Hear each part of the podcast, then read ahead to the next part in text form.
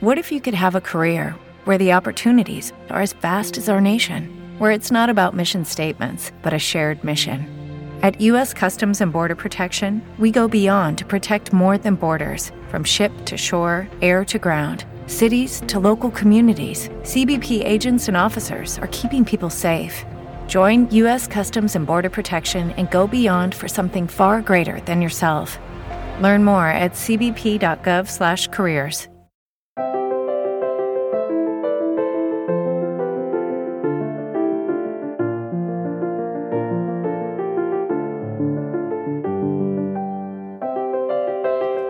Bienvenidos a Lactando, un podcast de Milcar FM sobre lactancia y crianza con apego, producido por la Asociación Lactando de la región de Murcia. Este es el capítulo 74 y es el episodio correspondiente al mes de junio de 2021. Hola a todos, hola a todas, yo soy Rocío Arregui y hoy no estoy acompañada por mis compañeras de Lactando. Hoy tenemos la suerte del regalo de contar con la presencia de Juan Antonio Ortega García, pediatra especializado en salud medioambiental del, del Hospital Universitario Virgen de la Risaca. Buenas tardes, Juan Antonio. Hola, buenas tardes, Rocío. O doctor Ortega, lo que tú me digas. Bueno, Hombre, en Twitter te tenemos como doctor Ortega ¿Ah, sí? y con Ortega, hombre, wow.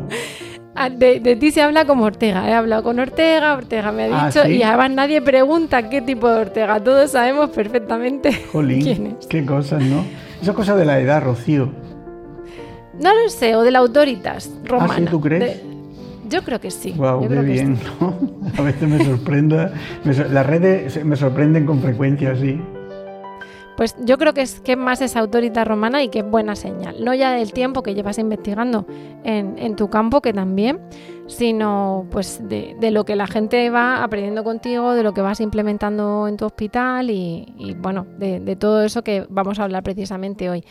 Em, para las, las oyentes y los oyentes, porque también hay padres, cosa que nos encanta, eh, que no te conozcan, pues eh, como te- no ya solo que decirte que eres que estás adscrito al Hospital Virgen de la Risaca, sino que eres una referencia, yo diría que a nivel mundial en lo relativo a salud medioambiental. Por eso he dicho que, contar contigo hoy ha sido un, un verdadero regalo para nuestros oyentes. Lo que pasa es que, eh, como pasa en otros podcasts que nos ponemos a hablar y a hablar, en este caso con mis compañeras, pues tenemos un límite de tiempo y no podemos condensar ni querríamos todo lo que tú sabes o lo que nos puedes ayudar en unos minutos. Así que pues tenemos que centrarnos un poquito en, en esas líneas maestras que, que como madres nos pueden interesar. Y es porque paralelamente al, y esto es más una consideración mía, no de lactandomía, a veces no, no me quiero salir, pero en el mundo en el que vivimos, donde tenemos, eh, bueno, pues el individualismo lógico incluso del día a día y del estrés incluso ya de cuando añadimos la maternidad o la Espera, multimaternidad Rocío, a la un vida. momento, cariño. Sí, no te preocupes. Que tengo aquí a mi hija Paola, siete años, y no para de hablarme, y no para de hablarme, estará- lo estará cogiendo todo. Mm, A la nena no, se le oye algún ruido, pero también se escucha a nuestros hijos amamantados y Ya, quejarse, pero no, si te Si no es preocupes. problema que esté aquí, ¿sabes? Pero tampoco quiere estar aquí encima mía, que no me molestaría. Paola, cariño, estoy grabando una cosa, cielo. Me tienes que esperar arriba, ¿vale? Venga, vale, gracias. Perdón, Pues también eres padre. también de verdad que lo Luego siento esto mucho. no, no tienen ni, ni que decirlo. Aquí nosotras hemos grabado con niños llorando, con niños quejándose. No es que lo dejemos llorar, pero entiéndeme, chiquitillos ahí mamando y todo. Esto es un poco de lactancia y de crianza. Si fuese de cuerpo diplomático, pues lo podemos entender. Pero, pero no, pero no es así. Así que está bien además que se interrumpa por estas cuestiones tan humanas. Pues eh, estaba diciendo que, en esta vida que llevamos, ¿no? En, esa, en ese estrés o en ese día a día, pues a veces tendemos al, al individualismo y al consumo rápido, ¿no? Y al mismo tiempo creo que tenemos un, un exceso de información en muchas cosas y, y un rápido acceso a esa información donde no sabemos quizá discriminar. Creo también que como madre nos encontramos entonces con un montón de cuestiones, ¿no? Desde el mismo momento en que el test da positivo, de, qué comer, qué no comer, uno no, que sea orgánico, el otro que no, que si los pesticidas, que si, mm, por supuesto, los tóxicos, que es, pero claro, los tóxicos refiriéndose a, alcohol y a tabaco, no ya a otras cosas, que es lo que, lo que te íbamos a preguntar. Entonces, creo que desde ese momento nos empiezan a surgir un montón de dudas y además tenemos una información que a veces... eh, podemos pecar de, de, consumirla en exceso o incluso de, no saber discriminar la fuente, ¿no? Y, por eso queríamos preguntarte, ¿qué es lo, lo, más importante a la hora de entender eh, los conceptos de, de salud medioambiental, tanto en el embarazo como en la primera infancia? que sabemos que una de tus de las cuestiones que has implementado en la risaca ha sido la hoja verde y claro, vemos que son que es multidisciplinar o que, mm, tiene un enfoque eh, múltiple y, queríamos preguntarte, ¿cuáles serían las líneas maestras en las que una mujer tendría que decir, bueno, en esto me tengo que fijar o en todo, pero en esto más que en esto otro? Son tantas cosas, Rocío. Lo sé, lo sé, nos vamos a aprovechar de ti. Son tantas cosas. Eh, muchas gracias. Las mujeres y el grupo Lactando, ¿no? Y todos los grupos vinculados a la crianza son un pensamiento alegre para la, salud medioambiental por todo lo que representa. Ya desde hace, empecé trabajando en esto, Rocío, hace 21 años. Y hace 21 años los primeros trabajos y, las primeras líneas de trabajo las dedicábamos al embarazo, a la crianza y, y a la lactancia. Siempre he pensado que ese periodo de la vida es un periodo extraordinario para, para conseguir un retorno, ¿no? que construya una infancia más salud, con más salud y, y con más felicidad. Y, y, con el paso de los años, todas esas evidencias que se van acumulando señalan que todas las inversiones que hagamos en, el primero, en los primeros 10 años de vida, en los primeros 15 años de vida, son de un retorno incalculable. Dicen los que saben que por cada euro que se invierte en, en el embarazo y en, los primeros, en la primera década de vida, conseguimos retornos de 8 euros anuales por cada euro invertido a lo largo de la vida. Es decir, esos 8 euros anuales habría que multiplicarlos por ochenta y tantos, que son la, esperanza de vida media ¿no? de un español que nazca ahora. Eh, por eso em, todo lo que se haga en ese periodo de la vida es, eh, es, poco. Durante estos años, Rocío, he tenido la oportunidad de ver muchos niños y niñas con enfermedades ambientalmente relacionadas, fácilmente prevenibles en un porcentaje no desdeñable. Sería variable entre las enfermedades, pero mm, estoy convencido, vamos, eh, algunos trastornos del neurodesarrollo serían 100% prevenibles el cáncer, yo creo que un 20-25% de los niños con cáncer serían prevenibles. Un, entre un 20-40 de las muchas enfermedades respiratorias. El asma, ¿no? Que tenemos y las alergias. Es decir, hay muchas enfermedades que podrían ser fácilmente prevenibles haciendo cosas pequeñas. La gente busca con frecuencia y es normal que se abrume un poco, Rocío, cuando hacías la introducción, ¿no? De uno. Eh, es verdad que vivimos en un mundo con una cantidad de información increíble que abruma, pero también es verdad que gracias a esa información vamos a poder encontrar eh, las soluciones en los próximos años. Es, normal que nos abrume, eh, haya esa sensación de, de, uno se siente abrumado, ¿no? Tanta información.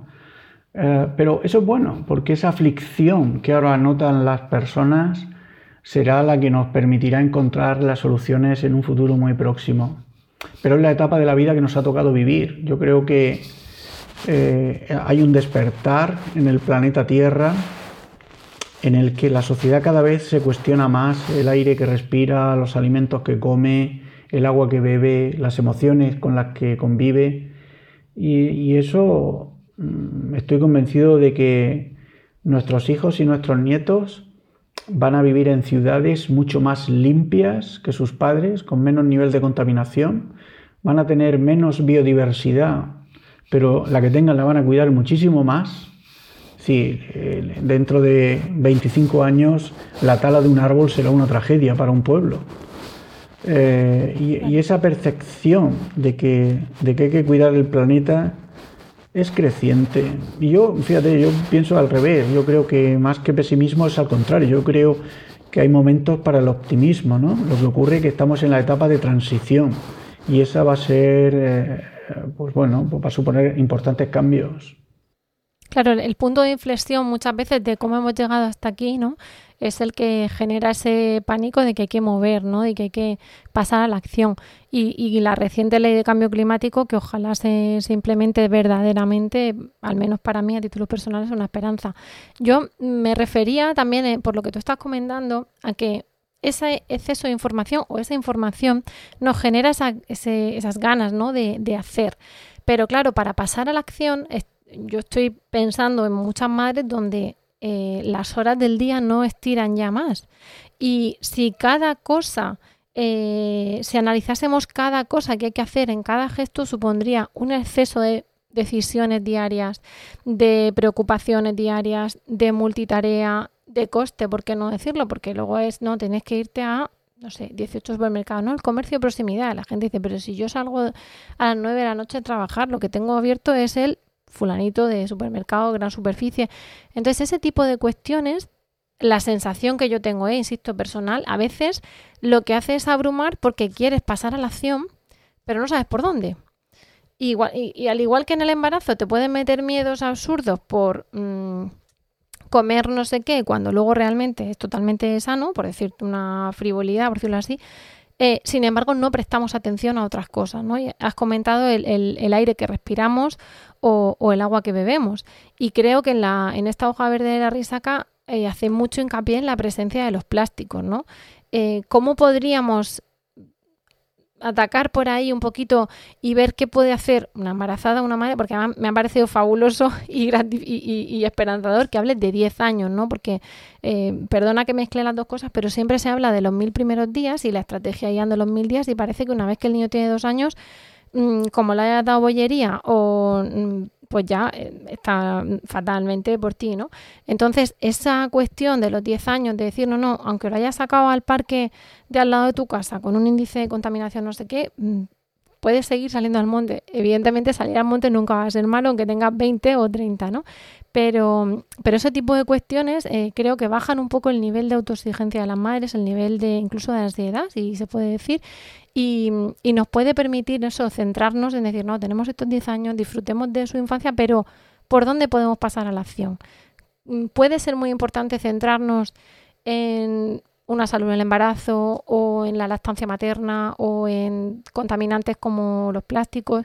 ¿Dónde, ¿Qué líneas maestras verías tú para, nosotras? Pues eh, mm, sin lugar a dudas, eh, bueno, en, en, Llamando a la Tierra dedico un capítulo entero a cómo crear, yo lo he llamado un nuevo universo, ¿no? Eh, te, voy a cortar. Llamando a la Tierra, para nuestras oyentes, es el, libro que, que ha sacado y nos vas a mandar un enlace para esto, evidentemente, por gusto nuestro, que, es un super libro, para que eh, pongamos ahí el enlace, la que quiera te lo localice, ¿vale? Para que, diga, ¿cómo que llamando a la tierra esto qué es? El libro de Juan Antonio. El libro llamando, llamando a la tierra, que es este, llamando a la tierra, llamando a la tierra dos veces. Eh, al principio, Rocío, cuando empecé a escribirlo, lo llamé hacia un modelo de salud planetaria pero a medida que lo escribía, me di cuenta que la situación era más urgente de, la, de lo que uno piensa y decidí llamarlo, llamando a la Tierra dos veces, porque es como hay alguien ahí, hay alguien ahí, y, lo, he impreso en papel de algas, porque espero que en una segunda edición poder imprimirlo con papel de algas del Mar Menor. Y uno de los capítulos de lo que hablábamos, Rocío, lo dedico, lo, he llamado el capítulo 10, Crear un nuevo universo. Eh, las 10 claves para crear un nuevo universo. Y lo dedico específicamente a esos años que tú me comentas, el embarazo, la lactancia, la crianza, ¿no? Y doy 10 claves que pienso que son importantes para construir un embarazo, una lactancia, una crianza, una infancia, voy a llamarlo más ecológica. 10. Y tampoco la gente, eso que decía, muchas tareas, yo pienso que no, no son tantas y a veces son más sencillas de lo que pensamos. Con frecuencia, cuando uno está hablando de salud y medio ambiente, uno piensa en sofisticados laboratorios o en moléculas químicas extremadamente complejas de las que cuesta trabajo deshacerse o, encontrarlas. Y, la salud ambiental se construye con cosas pequeñas. Las cosas pequeñas importan. y ese concepto de que las cosas pequeñas importan, y entender que todo está interconectado y que lo que hagamos hoy, en este momento, va a tener su, su sello, voy a decir así, en la eternidad ¿no? y en el resto de sistemas propios y de los que nos rodean, es muy importante. Eh, en esas diez pautas, en esas diez pautas, eh, si yo tuviese que elegir una, pauta ambiental, ¿no? muy importante para crear salud para los críos, eh, es el, lo he llamado enriquecer las emociones en contacto con la naturaleza, desde unos meses previos al embarazo hasta el final de la adolescencia. Rocío, la, salud, la salud ambiental, la salud de las personas se construye con lo que yo llamo cuatro AES. las cuatro AES son los cuatro combustibles con los que construimos salud las personas. Dedico otro capítulo en el libro hay cuatro A's, mira, una A de, alimentos, somos lo que comemos, una A de aire, somos lo que respiramos, una A de agua, somos lo que bebemos, y la última A, al principio, hace años, hace una década, yo pensaba que era una P, que eran pensamientos. Pero para tener buenos pensamientos necesitas tener emociones muy saludables, y es el amor. La última es la A del amor, que es un potentísimo combustible para la salud, incluso las cohortes, y estoy hablando de mucha ciencia, Rocío, incluso en las cohortes que estudian el bienestar de la infancia, eh, en grupos de niños desplazados, en situaciones de guerra, desamparo, incluso en esas situaciones, eh, los estudios científicos que estudian el impacto en la salud de los niños observan que los que conservan el apego, sobre todo de la figura materna, son capaces de contrabalancear en parte los efectos deleterios de no tener un aire de calidad, unos alimentos óptimos ni un agua óptima. La A del amor, por un mecanismo neuroendocrino, es capaz de modular el cortisol, nuestra respuesta inflamatoria y nuestras neuronas y unos circuitos fisiológicos que influyen mucho en la salud. Por eso eh, el entender que todo está interconectado y que, fíjate lo que voy a decir, Rocío, y soy un médico, un pediatra ambiental, eh, la forma en la que tratemos esos cuatro combustibles, Rocío, es la forma de hacer salud o enfermedad. Otra cosa es que el doctor Ortega u otros lleguen a encontrar las evidencias en esta generación o en la siguiente. ¿Sabes? En el libro me he permitido estimar y calcular la cantidad de aire que ventila un ser vivo, un Homo sapiens, durante 84 años, durante una vida. 200 toneladas de aire, o lo que haya en él.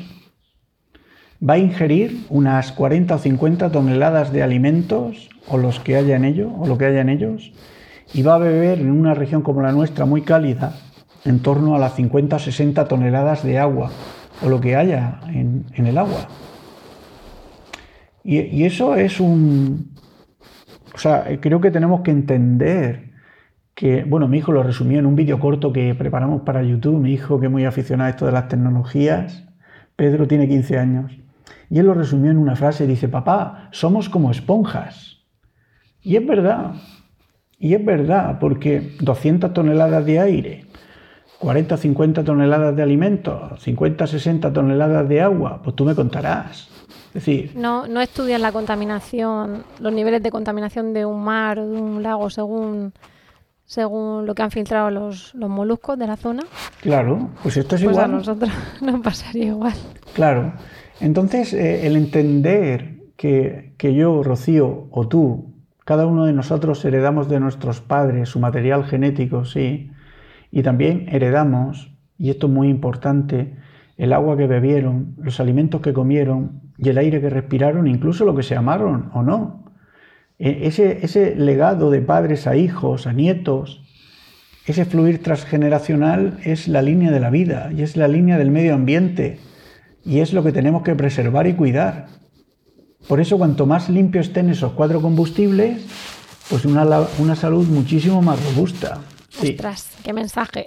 por, eso, por eso la primera pauta que yo tuviese, yo tuviese que dar ¿no? para crear felicidad y bienestar y salud en los niños, o sea, sin amor, ¿qué sentido tiene eh, el resto de combustible, el aire contaminado y tal? Es decir, yo creo que un elemento esencial es garantizar unas emociones muy saludables, porque eso también descontamina los ambientes en los que convivimos. Nosotros sabes también qué pasa, Juan Antonio, que somos un, al, menos yo, pero es que mis compañeras también, somos un poco protestonas con el tema de la, de la maternidad, la conciliación, porque yo creo que de cada 100 gritos que una madre dé a sus hijos.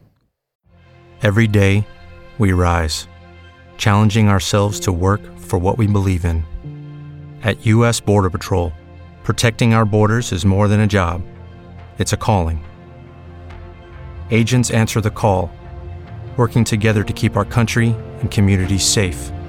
If you're ready for a new mission, join U.S. Border Patrol and go beyond. Learn more at cbp.gov/careers.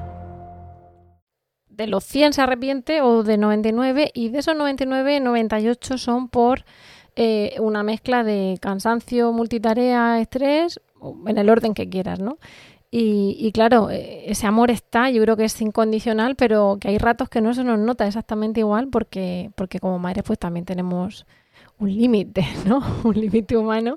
Y, creo que lo que lo que cuentas, igual que hablamos de implementar eh, permisos de maternidad que gestione o que, permitan bajas eh, de, de, maternidad y lactancia más duraderas y tal, me parece importantísimo también para esa, no ya solo la del alimento en cuanto a la en cuanto a la eh, leche, ¿no? Sino para ese apego y ese amor que evidentemente a los tres años no vas a pasar de no haber gritado al niño así, pero creo que, todo nos descarga, que todo nos, nos ayudaría. Y, el, y en la parte que tú dices de comer y de beber, evidentemente no quiero que nos, que nos cuentes tu libro, que lo que hay que hacer es comprarlo, eh, el que quiera, claro, pero, pero así de la madre a pie dice, bueno, pero es que lo que yo... ¿No te encantaría tener 100 dólares extra en tu bolsillo? Haz que un experto bilingüe de TurboTax declare tus impuestos para el 31 de marzo y obtén 100 dólares de vuelta al instante. Porque no importa cuáles hayan sido tus logros del año pasado, TurboTax hace que cuenten. Obtén 100 dólares de vuelta y tus impuestos con 100% de precisión, solo con Intuit TurboTax. Debes declarar para el 31 de marzo. Crédito solo aplicable al costo de la presentación federal con TurboTax Full Service. Oferta sujeta a cambios o cancelación en cualquier momento. With the Lucky Land slots, you can get lucky just about anywhere. This is your captain speaking. Uh, we've got clear runway and the weather's fine, but we're just going to circle up here a while and uh, get lucky. No, no, nothing like that. It's just these cash prizes add up quick. So I suggest you sit back, keep your tray table upright, and start getting lucky. Play for free at LuckyLandSlots.com. Are you feeling lucky? No purchase necessary. Void where prohibited by law. 18 plus terms and conditions apply. See website for details. A empezar, lo que yo me he comido ya está comido, ¿no? Es decir, no puedo eh, cambiar el tupper que calenté y que soltó plástico o no puedo cambiar que tuve una alimentación peor. No sé si preguntarte por si hay alimentos ecológicos o no ecológicos, porque está la corriente de tú come bien, que lo importante es que sean saludables, y otro de, bueno, si es ecológico mejor, en fin tenemos ahí dudas, ¿no? Y lo mismo con el agua, a priori tenemos agua potabilizada. Cuéntanos un poquito de esa parte.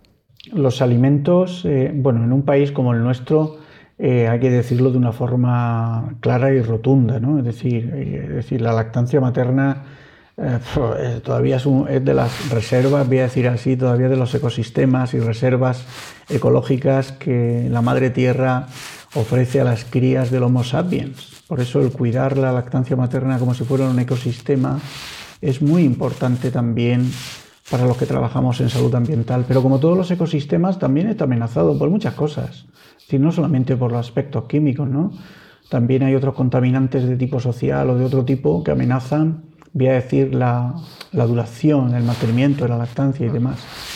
Con los que peleamos. De los alimentos, de los alimentos yo no tengo ninguna duda. Yo creo que los pediatras debemos aconsejar eh, comer, creo que los niños y las niñas en nuestra nación y sus mamás eh, y papás eh, deben comer más vegetales, productos verdes, frutas, hortalizas, legumbres y, y eso hay que decirlo, menos proteínas y grasas de origen animal eliminando los procesados y ultraprocesados.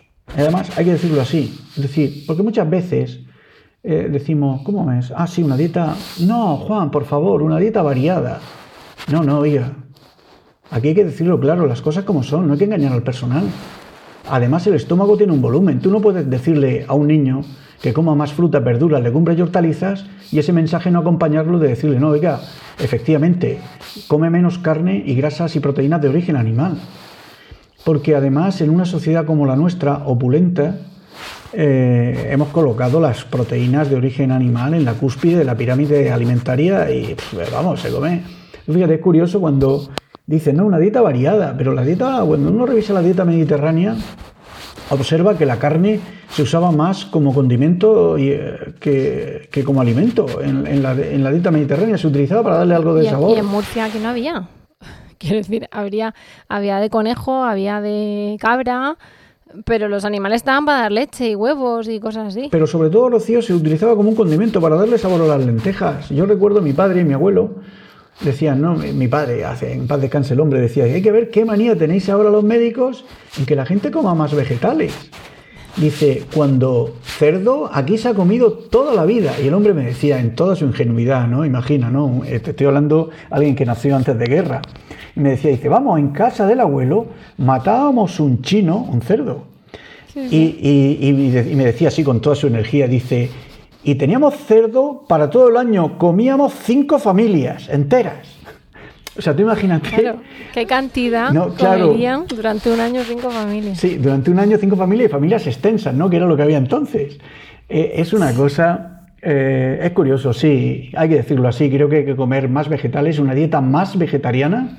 Además, le va a aportar a la mujer embarazada y a la mujer lactante mayor cantidad de antioxidantes y sustancias fitoquímicas que pasan a través de la leche y también transplacentaria para que hagan su papel dentro del, intraútero o en el recién nacido o lactante pequeño a través de la leche de la madre. Hoy ya lo sabemos.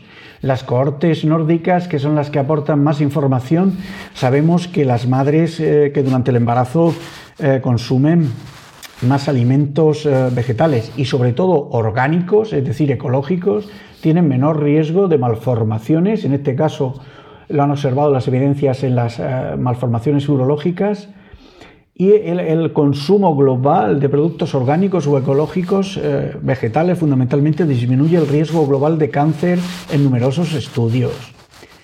Es decir, más vegetales y en una región como la nuestra, con el importantísimo Consejo Regulador de Agricultura y Ganadería Ecológica que hay aquí, el que sean ecológicos. Mira, Rocío, cuando cogemos orina de niños que llevan una dieta, vamos a llamar moderna o convencional, somos capaces de extraer una cantidad de eh, metabolitos de los pesticidas, de un tipo de pesticidas organofosforados, aquí, ¿lo ves? Aquí se ven estos dos deditos, dos dedos. Bien. No, perdón.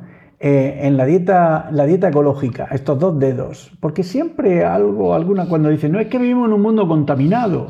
Es cierto, pero la dosis también importa. Vivimos en un mundo contaminado, pero si tú llevas tus hijos llevan una dieta orgánica, de productos ecológicos, le tomamos una muestra de pipí, de orina, va a tener, vamos a ser capaces de medirle esto. Bien, en una dieta convencional, esta, la cantidad que vamos a medir va a ser esta, nueve veces más. Juan Antonio está poniendo dos deditos por un lado y, bueno, las manos separadas como, como palmo y medio en el palmos. Es decir, una diferencia muy grande, nueve veces más.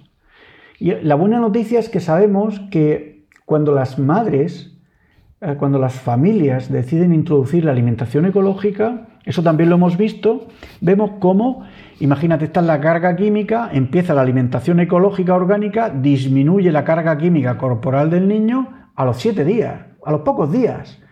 Y luego si reintroduces la alimentación industrial o convencional, vuelve a aumentar a los cuatro o cinco días, tres, cuatro o cinco días otra vez. ¿Qué quiere decir eso? Que podemos obtener cambios rápidos. ¿Y qué mensaje tenemos que decirle a las mamás y a los papás de la región de Murcia? Que consuman muchos vegetales, frutas, verduras y hortalizas. En una región como la nuestra, en una región como la nuestra, los niños y las niñas eh, deberían comer, vamos, eh, los niños pequeños tres piezas de fruta diarias y los niños mayores cuatro o cinco más diarias. Piezas de fruta. A eso sumarle algunas verduras y hortalizas a lo largo del día. Una dieta mucho más vegetariana. Tenemos una epidemia de obesidad que todo el mundo habla. El diagnóstico lo hacemos perfecto. Un tercio de los niños escolares y de las niñas tienen exceso de peso, o bien sobrepeso o obesidad. Sin embargo, no somos capaces de entender que se debe a dos factores fundamentales. Uno, el sedentarismo y dos, la glotonería, basada fundamentalmente en alimentos procesados, ultraprocesados y en una base de alimentación rica en proteínas y grasas de origen animal, que hay que desechar, hay que decirlo así. Voy a preguntarte por ese sedentarismo, porque una de las cosas que a mí me llamó la atención, bueno, voy a recordar que estuvimos hablando en, un episodio con, con Julio Basulto y hace ya cierto tiempo sacó un libro se llama más vegetales menos animales y me parece que es totalmente lo que lo que decías no eh, con relación al sedentarismo nosotros eh, claro muchas veces yo vuelvo otra vez con la burra al trigo. El problema también es eh, la conciliación cuando al final llega la madre a tal hora a casa o el padre y tiene la tabla de la plancha esperándole, los baños de no sé quién, si tienen más hijos ya apaguémonos, Em, y por supuesto los deberes dichosos, ¿no? que muchas veces son estupendos y otras veces son excesivos. Em, vamos a pensar que, en esta vida moderna, pues eh, el niño está sentado en clase de inglés extraescolar y luego nos tenemos que ir a casa a hacer los deberes y tal. Venga, vamos a, pasar de largo de ese problema también. Y me llamaba la atención que hace cierto tiempo te leí hablando sobre la, el ir a los parques de tierra, el ir allí a, que se dieran, como nos pasaba a nosotros de crío, a que se dieran golpes en, la rodilla, en la tierra. Y te digo yo de crío, pero yo que vivía en el centro, pues me llevaban el domingo y no todos, y a lo mejor en el centro a saber cómo estaría el aire, ¿no? Pero bueno, era el pulmoncico que había en Murcia y allí que te, que te llevaban, ¿no? Entonces, ahora nos encontramos con unos parques maravillosos que yo ayer llevé a mis hijos en plena ola de calor y el parque olía asfalto de que se estaba derritiendo.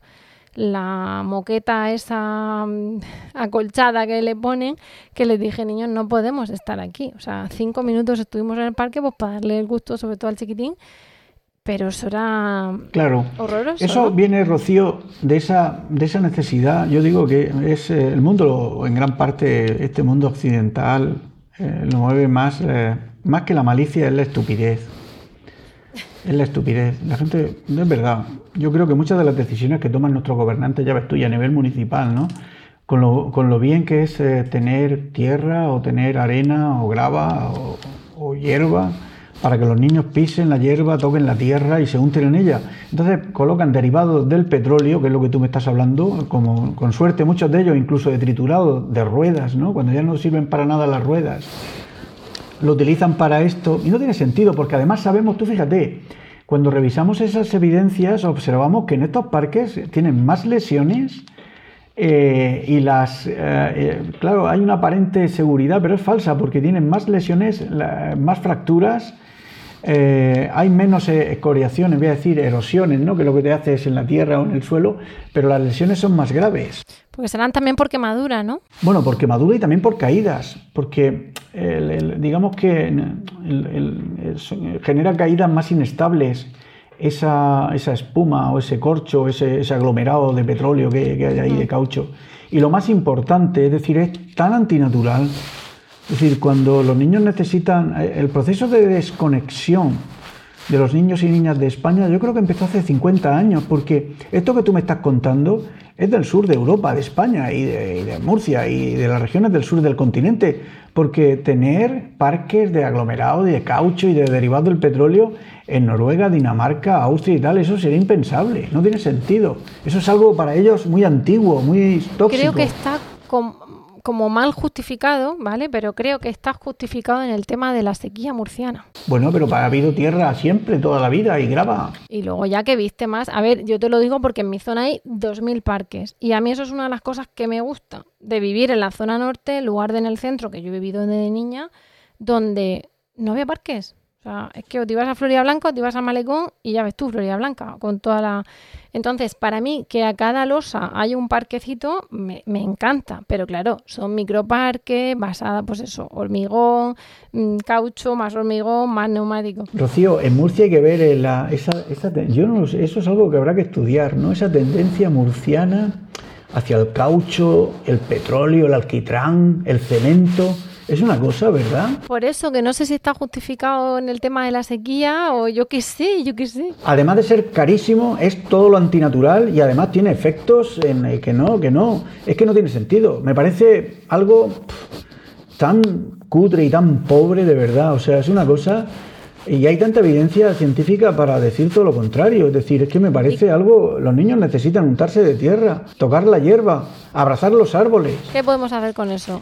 Pues, eh, hombre, quejarse mucho, ¿no? Y, sobre todo la sencillez. Si es que todo esto viene de, ese alejamiento que hizo la especie humana en, este país hace 50 años de de que, éramos familias, eh, los murcianos han sido gente muy humilde, muy trabajadora, muy conectada a la tierra, y hace 50 años inició un proceso de desconexión que se han quedado como abducidos por el cemento, el asfalto, el alquitrán y todo esto. Y no, no, volver a la sencillez. Es que un parque, para construir un parque digno donde los niños puedan tocar la tierra, abrazar los árboles, escucha, para eso no hace falta tanto, señor mío. Es que eso es iluminar, entonces recuperar la sencillez, que es lo que hicieron en el, centro y norte de Europa hace ya 25 o 30 años. Es que vamos muy por detrás. Pero yo creo que ya Nosotros faltamos el malecón, Ortega. bueno, pero vamos a cambiar todo esto, ¿no? Yo creo que la buena noticia es que esas cosas se pueden cambiar, ¿no? Sí, eso, eso también es el objetivo, un poco el, dar ese mensaje de esperanza, porque si tú ahora, tú ahora mismo a través de este altavoz, digamos, que empezamos a hablar de lo que comemos, lo que bebemos, cuando parece que, que, cunde el desánimo, ¿no? Pero por eso al plantearte el problema también te digo, bueno, ¿qué podemos hacer, no? Me, me has hablado de la dieta mediterránea, ahora a nivel sedentarismo me hablas de sacar a los nenes y que se muevan y preferiblemente al aire libre, con árboles. Mira, y le voy a dar una tarea, Rocío, una tarea a todos los que nos oyen quiero, eh, lo hicimos con un, lo pilotamos en algunos colegios en la región y también a nivel estatal, se llama Caminando al Cole. Lo pilotamos con algunos colegios de la, de la región, eran dos coles de Cartagena, luego también lo vivimos en algunos colegios de Gerona y otros sitios. Entonces, si, si, un niño va caminando al cole, hemos estimado que la media aproximadamente en los niños de primaria es en torno a 800 metros. La mayoría de los niños viven a 800 metros de su cole. 800 metros, un kilómetro. Eso quiere decir que a diario son 2 kilómetros. Eso quiere decir que a la semana son 10. Eso quiere decir que al mes son 40. Eso, también es actividad, caminar, ir andando al trabajo, pues ir andando así. En 10 meses son 400 kilómetros, 20, 10, 20, 40, 400 kilómetros andando en un año. Lo observamos como los niños y las niñas que participaron de primaria, lo, único que hicimos fue medir el diámetro abdominal, el diámetro por el ombligo y vimos cómo al, inicio y al final los que, los que participaban en el, en el caminando al cole disminuían el diámetro abdominal de forma automática en un acto rutinario, ir caminando al cole. Y es algo que hay que recuperar. Una ciudad como Murcia, una región como la nuestra, que la mayoría de los coles son, están en los pueblos o están en una distancia relativamente cercana de los domicilios. Es que eso también influye, ¿no? El, ir a tu cole andando y no en tranvía o en autobús o en coche. Mm. Rocío, y la cultura, es decir, lo que observábamos también era como los niños mayores cuidaban de los menores, eran los guías en la ruta y era como una cadena. O sea, eso también es eh, confianza, socializa a los críos, les hace establecer esas relaciones jerárquicas en la educación, ¿no? De las referencias de los mayores. De ya soy mayor, ya me puedo ir solo y cosas así. Exacto. Eso, nuestra compañera Clara, mm, que está, eh, vive por, el Carmen y, mueve muchas cosas en el Carmen, también tienen ahí un programa de voy a mi cole y voy en bici al cole y hay un día al mes, si no me equivoco, donde los padres hacen una especie de cordón de bicis para dejar a los niños en medio con sus bicis y, van desde varios colegios, todos juntos, para precisamente también reclamar su sitio con respecto al, al, o sea, del peatón y del ciclista con respecto al, coche. Y me ha llevado otra A, eh, Juan Antonio, del, eh, la A del aire, ¿no? Porque yo también digo, venga, vale, vamos andando al cole, pero a mí me da un coraje cuando voy andando y me pegan el chuflazo de tubo de escape que es que no lo puedo soportar. Y, me pasaba estando en el, último embarazo, que era más consciente de eso, que por eso también te digo lo de muchas veces de, jolín, y lo que, lo que ya está hecho, ¿qué? Porque yo trabajo en el centro, el, aire del centro está, está como está, pero es que todavía hay gente que dice, como en el centro en ninguna parte. Y yo... Mm, a ver, vivo en la zona norte, pero ciudad, que decir, no, no estoy viviendo en un campo ni en una huerta, y ya se nota la amplitud de las avenidas, como eh, incluso con la misma contaminación el aire Mm, se evacúa de otra manera. Hay corrientes de aire, hay más espacio, ¿no? Y, y claro, vas y dices, si, es que nos estamos comiendo aquí eh, llevando a los niños al cole, ya digo, yo recuerdo en el embarazo decir, jolín, es que entonces no se llevaba lo de las mascarillas, ¿no? Y, no, hace tanto, pero las mascarillas son de ahora. Y decías, es que, ¿cómo podría yo filtrar esto? Porque te estás chupando. ¿Qué podemos hacer con eso? ¿Qué, podemos? además, eh, tenemos no ya el tráfico rodado, sino también un problemazo en, la región de Murcia con las quemas ilegales. Eh, eso, ¿cuánto es de importante para nuestra salud y, al, igual que decimos la parte mala, ¿dónde veríamos la solución al problema? Pues en el aire, en, los contaminantes del aire, es decir, una hay que tener en cuenta medidas que dependen de nosotros y otras de la comunidad en la que vivimos, ¿no? Mira, eh, la mitad de los niños de, las embarazadas están respirando un aire de muy mala, muy, muy, muy mala calidad del aire sin necesidad de salir de casa, porque ella o sus parejas fuman tabaco, cannabis u otras cosas, ¿vale? Eso es una decisión personal. También hay, también hay que decirlo en algunas eh, cocinas, sobre todo en las zonas del norte, el altiplano de la región, que utilizan cocinas todavía de leña, ¿no? Son más pequeños, algo residual, pero también hay que decirlo, también son fuentes de exposición a mala calidad del aire, ¿no? Cuando utilizas biomasa o madera para entendernos, eh, para calentar o para el calor o, la cocina, ¿no? Bien, eh, esas son decisiones personales muy importantes, porque el que la gente se preocupe por la contaminación atmosférica con un paquete de Malboro en el bolsillo, pues es, respetable, ¿no? Pero, eh, es decir, no podemos confundir los términos. Y luego, a nivel comunitario, sin ninguna duda, es decir, yo pienso ¿qué es lo que podemos hacer? Pues abogar de forma activa por eh, caminar todo lo que podamos, el coger el transporte público, el, participar en nuestras comunidades y asociaciones en defensa del aire limpio, eh, todo lo que podamos. Y los grupos de crianza deberían ser activistas eh, de, un ecologismo activo y racional en todas las ciudades. Entonces, transporte urbano, caminar todo lo que podamos, abogar y hacer defensa en todos nuestros ámbitos por mejorar la calidad del aire, participando en todos los activos y mesas que sean necesarias. Y eh, tú has dicho las podas, perdón, la quema de, de, podas y tal. Eso es importante en la ciudad de Murcia y en, bastantes municipios de la ciudad, pero tenemos focos de contaminación industrial en, la región que son importantísimos. Es decir, desde el, Valle de Escombreras, también en, Alcantarilla, en, la comarca del Campo de Cartagena, en la Aljorra, en, creo que en Beniel bueno, también. Es que eso es tremendo. Podemos pasar a tu, a tu timeline de Twitter y vas poniendo puntos negros de la región y es escalofriante, ¿no? Ver eh, los niveles de ciertos contaminantes en ciertos colegios y en ciertas localidades, ¿no? Sí, eh, eh, la buena noticia de eso, Rocío, es que esa información la tenemos. Hace 25 años no estaba. Y es que esto es importante, yo lo sé que abruma. Pero mira, la célula humana tiene una capacidad de resistencia importante. Entonces lo que tenemos que hacer es pensar que si fuésemos ángeles llevaríamos alas, Rocío.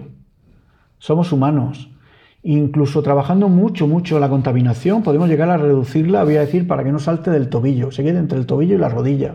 A pesar de eso, habrá contaminación. Vivimos en un mundo contaminado. Lo que tenemos que hacer es muy activos en las decisiones que tomamos. Entonces, en las ciudades y en los barrios que tú dices, pues pensar en alternativas. Es decir, eh, si tú estás preocupada por la contaminación y coges el coche cada vez que quieres llevar a tu hijo al cole, pues está muy bien que te preocupes, ¿no? Pero yo te animaría a que intentaras buscar alternativas, o el transporte grupal, o caminando, o buscar alternativas. O tú me dices, no es que es una zona muy contaminada, pues incluso el buscar sensores de contaminación para buscar la ruta menos contaminada. Es decir, intentar disminuir los impactos de la contaminación en tu salud. Siempre hay, la buena noticia, Rocío, es que yo lo llamo anticipación en el libro. Es decir, Cualquier momento va a ser bueno. Tú me dices, bueno, es que yo en el, anterior embarazo ya estuve expuesto y estas cosas no puedo cambiarlas. No, no, escucha, mira, eh, se llama anticipación. Y, la, buena noticia es que la célula humana, Rocío, responde a los cambios muy bien. Entonces, ¿vas a eliminar o vamos a eliminar el daño, voy a decir, del pasado? Pues a lo mejor al 100% no, pero al 99,5% sí. Es decir, podemos desatar mecanismos para contrabalancear esos impactos.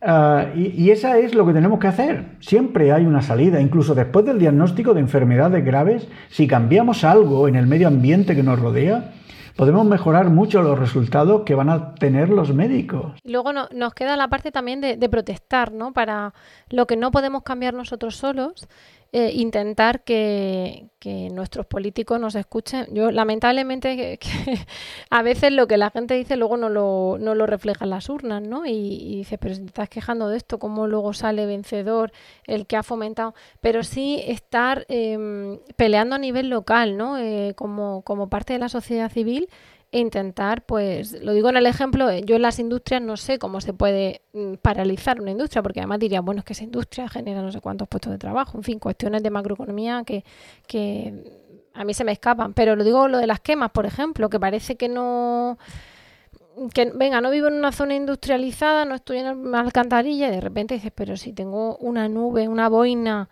de quemas todos los días del año, mm, salvo cuando llueve, y no llueve casi, ¿no? El, decir, vamos a quejarnos, vamos a exponer el problema a los políticos, a, pedir soluciones o, cambios legislativos. Ya, yo, yo creo que lo primero que hay que hacer es eh, salir de posiciones binarias. Es decir, yo no creo que haya que cerrar muchas industrias ni paralizar. Mira, la inmensa mayoría de problemas ambientales que tiene nuestra región, vamos, y ese de las quemas, es la ignorancia y no la malicia. Ah, yo estoy convencida, es, el, siempre se ha hecho así. Lo que pasa es que se ha hecho cuando había pocos huertanos y no había coches y cosas de esas. Te lo digo por poner el mismo, ejemplo, vamos. Claro, ni, ni probablemente quemaran tanto ni con mezclando con derivados del petróleo, con otros productos, ¿no? que no se quemará solo todo esto. La, la mayoría de estos problemas se solucionan buscando alternativas. Step into the world of power, loyalty, and luck. I'm gonna make him an offer he can't refuse. With family, cannolis, and spins mean everything. now, you wanna get mixed up in the family business. Introducing The Godfather at ChumbaCasino.com. Test your luck in the shadowy world of The Godfather slot. Someday, I will call upon you to do a service for me. Play The Godfather now at ChumbaCasino.com. Welcome to the family. VGW Group. No purchase necessary. Void where prohibited by law. See terms and conditions. 18 plus. Hey guys, it is Ryan. I'm not sure if you know this about me, but I'm a bit of a fun fanatic when I can. I like to work, but I like fun too. It's a thing. And now the truth is out there. I can tell you about my favorite place to have fun. Chumba Casino. They have hundreds of social casino style games to choose from with new games released each week. You can play for free anytime, anywhere. And each day brings a new chance to collect daily bonuses. So join me in the fun. Sign up now at chumbacasino.com. No purchase necessary. VGW Group. Void where prohibited by law. See terms and conditions. 18 plus. Las hay. ¿Qué es lo que ocurre? Di- Dice, bueno, ¿por qué no se ponen en marcha? Porque la sociedad necesita interlocutores. Yo estoy convencido que muchos de esos políticos que nosotros pensamos, local, regional, eh, andan por ahí buscando interlocutores capaces de resolverle todos esos problemas. ¿Qué es lo que ocurre? Yo digo que esos interlocutores están en segundo de la ESO. Es esa generación que va a aportar a esos profesionales y a esas personas motivadas, preparadas para llevar las soluciones. ¿Qué es lo que ocurre ahora cuando un político encuentra un problema de este tipo? Se sitúa can- se- dicen que se alarma, yo digo que no. En el libro dedico un capítulo a hablar del alarmismo social versus tranquilismo institucional. Es decir, eh, los que se alarman son ellos. Porque yo lo entiendo, se ponen a buscar a personas que les resuelvan un problema, pero no las encuentran. Solo encuentran intermediarios que lo único que hacen es enredar todavía más el problema y, seguir monitorizando un problema que todos conocemos en lugar de estar pensando en las soluciones. Hay mucha gente analizando viejos problemas conocidos y muy pocas personas pensando en las soluciones. Y eso va a ser, eh, es algo generacional, Rocío. Yo, yo, yo eso que tú dices en, en la política, vamos, yo la política hay que mirarla, eh, yo pienso con un periscopio grande. La conciencia ambiental es muy grande y creciente.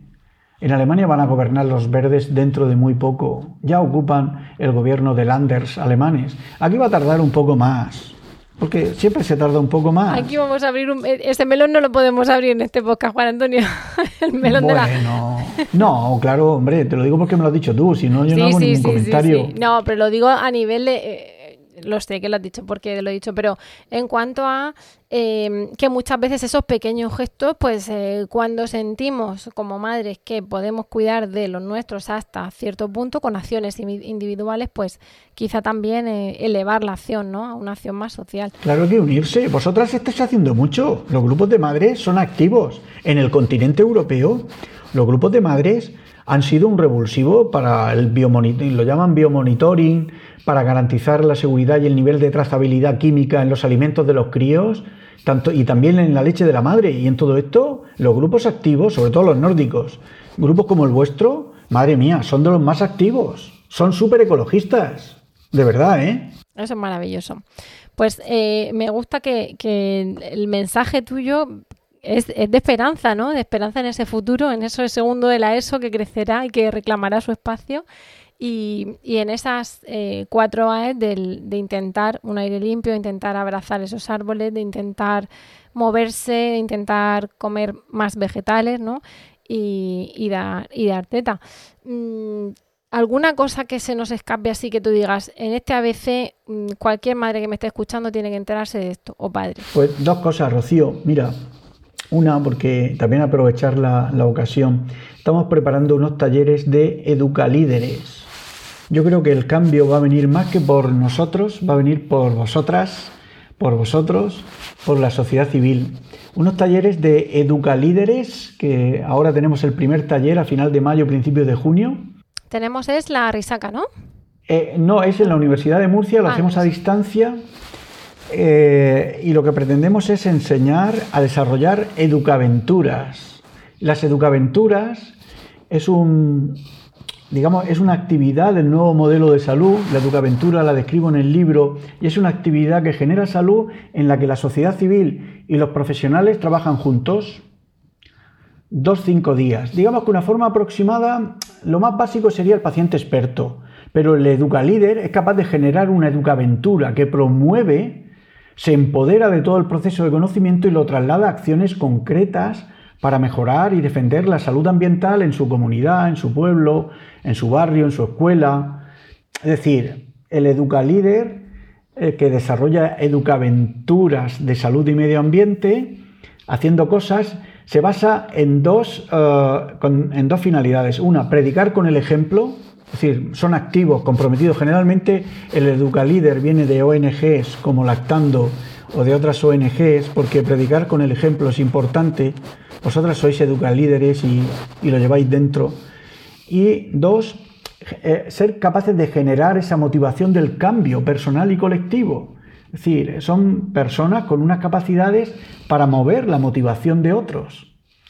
Eh, tenemos el primer taller de educalíderes, lo vamos a tener en, en el, es vía Zoom en con el arboretum, el valle. Y fíjate, el primer tarea que vamos a dar a los educalíderes, Rocío, vamos a medir el impacto de pasar unas horas en, la naturaleza, en el valle, de niños y niñas con enfermedades crónicas que vamos a reclutar. Van a recetar naturaleza a sus médicos. Vamos a hacer una intervención en el bosque con esos educalíderes digamos que van a ser nuestros socios para generar salud. Eh, y vamos a ver cómo cambia el nivel de cortisol, el nivel de amilasa salival y el nivel de inmunidad, de inmunoglobulina A en la saliva, en los niños y niñas que participen en esa educaventura. Estamos decididos a poner más pruebas de cómo la naturaleza, las experiencias de contacto con la naturaleza disminuyen los marcadores de metainflamación de estos enfermos, de enfermos crónicos supervivientes de cáncer, trastornos del neurodesarrollo, enfermedad pulmonar o renal crónica. Y todo esto envolverlo en un paquete en el que los médicos prescriben naturaleza y los educa líderes, la sociedad civil, eh, le da esa, esa, esa, esa, no esa prescripción no farmacológica, esa intervención sin, farmacia y, ser capaces de medir eso. Ese proyecto se llama Carglass, cambia y repara en contacto con la naturaleza. Se llama así el proyecto Carglass. Y esa era una de las cosas que quería comentarte. Y, pues la otra. Vamos a intentar ahora sí, la información que nos puedas pasar, mm, la pondremos en las notas al, programa. que me parece interesantísimo. Qué bien. Y luego en los plásticos, in- insistir eh, que, bueno, el- el- el- tenemos que reducir a la carrera lo- la presencia de plásticos en nuestras vidas. Rocío, yo he renunciado a eliminar los plásticos de nuestra vida porque es imposible. Sin embargo, soy consciente de que podemos hacer una reducción muy, muy grande de la exposición a plástico en nuestras vidas. El Banco de Leche de nuestra región ha dado un paso importante porque ha decidido almacenar en vidrio y no en plástico, y es una buena señal. Pero son muchas las cosas que podemos hacer sencillas para evitar la exposición a plástico. Los plásticos es un problema nuevo. Para que te hagas la idea, Rocío, los que nos eh, estén escuchando, hoy hay un, planeta, perdón, un continente nuevo, que es un- una sopa de plástico del tamaño tres veces a España, entre California y China, que por las corrientes marinas está ahí ese magma de plástico, es enorme, es una cosa espectacular. Los plásticos acaban en trocitos pequeños que se llaman microplásticos, que nos los ingerimos, nos los comemos. Los nanoplásticos, algunos de ellos los absorbemos y tenemos que trabajar por reducirlos. Hoy sabemos, Rocío, que los adultos de este país consumimos, para que me entiendan los oyentes, una tarjeta de crédito aproximadamente a la semana. El- eh, cuando uno saca las lonchas de- del fiambre, ¿verdad? Ese que está eh, en plastificado, ¿verdad?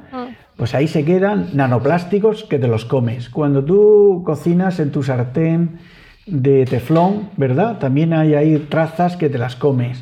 Cuando tú, eh, bueno, lo de las botellas de agua es espectacular, porque las botellas de agua de plástico eh, constituyen una fuente, los que no lo han estudiado, una medida sencilla sería eliminar las botellas de plástico en nuestras vidas. Para que te hagas la idea, en un adulto murciano, murciana, eh, que ingiera un litro y medio de agua en botellas de plástico, al año está ingiriendo mm, de 90 a 110 mil microplásticos. Eh, Y me dice, no es que del grifo o del agua en botella y tal, de cristal, también, sí, sí, pero 3.000, 4.000. O sea, unas diferencias increíbles. El, el- el- el evitar el calentar recipientes de plástico la comida también consigue disminuir en miles la cantidad de microplásticos que te comes. Pero y como tú dices, además, en unos días queremos pensar que bajarán ciertos mm, ciertos eh, tóxicos, ¿no? Igual que estamos hablando de lo que nos comemos, podríamos luego eliminar eso y, ver el resultado de nuestros hábitos. Sin ninguna duda, fíjate, yo a las madres de lactando yo retaría, de verdad, os retaría a intentar eh, iniciar una campaña de estar, venga, un mes sin botellas de plástico y sin calentar recipientes de plástico. Y si estáis un mes ya continuaréis prácticamente toda la vida y con eso vais a hacer mucho. Porque además vuestros hijos os van a ver y vais a generar una cultura. Si el, el- el- el evitar el, envolver los alimentos en fil, uno, tú me puedes decir, no, Juan, es que es muy difícil. Hoy va uno a la tienda, a la, a la carnicería o, do- o a la frutería o donde vaya y te dice, no, es que no tengo otra cosa, es que el papel de estraza es dificilísimo. Bueno, y y el corcho blanco dichoso, no hay manera de quitarse el corcho blanco de, de la casa. Pero hay que educar porque, fíjate, por 28 euros, cualquiera de los tenderos de nuestra región podrían tener un palet de papel de estraza, el papel de toda la vida, en láminas, se lo llevaría Amazon a su casa por 28 euros, 30 kilos de papel de estraza. No, la mayoría de las veces la ignorancia, Rocío. Los cambios son pequeños, pero es la ignorancia lo que te hace no ver las, eh, la vía para, hacer esos cambios. Por eso hay que ir retando a la sociedad.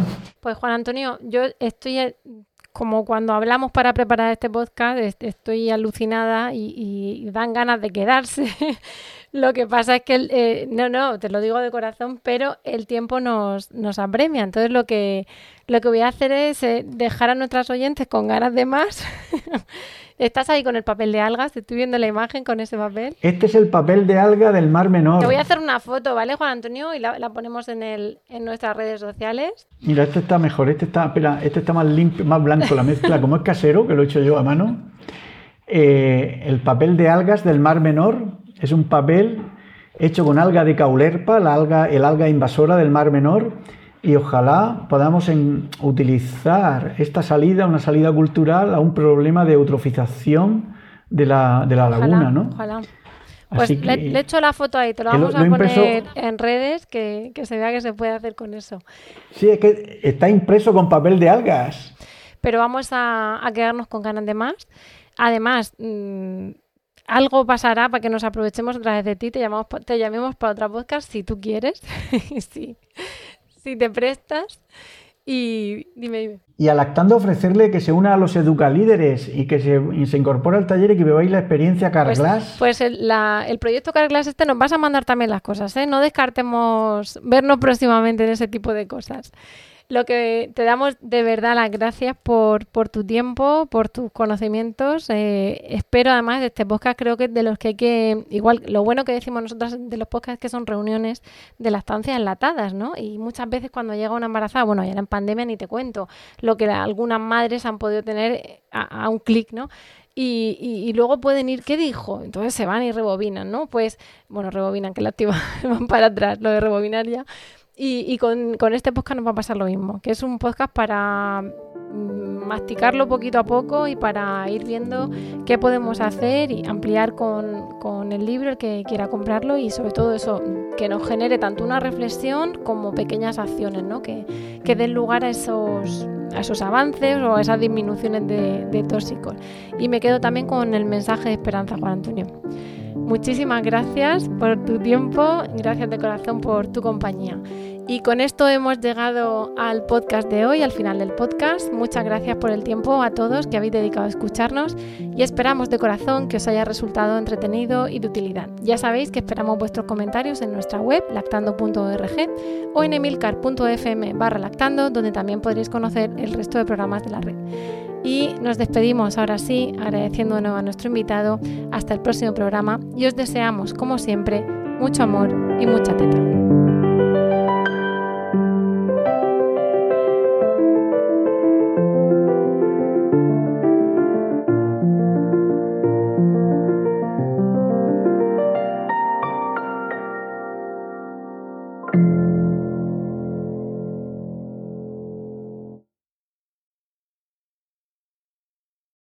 Lucky Land slots, you can get lucky just about anywhere.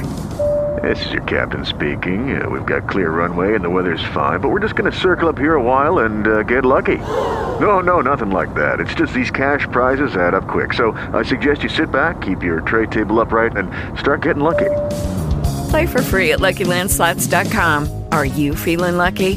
No purchase necessary. Void where prohibited by law. 18 plus terms and conditions apply. See website for details.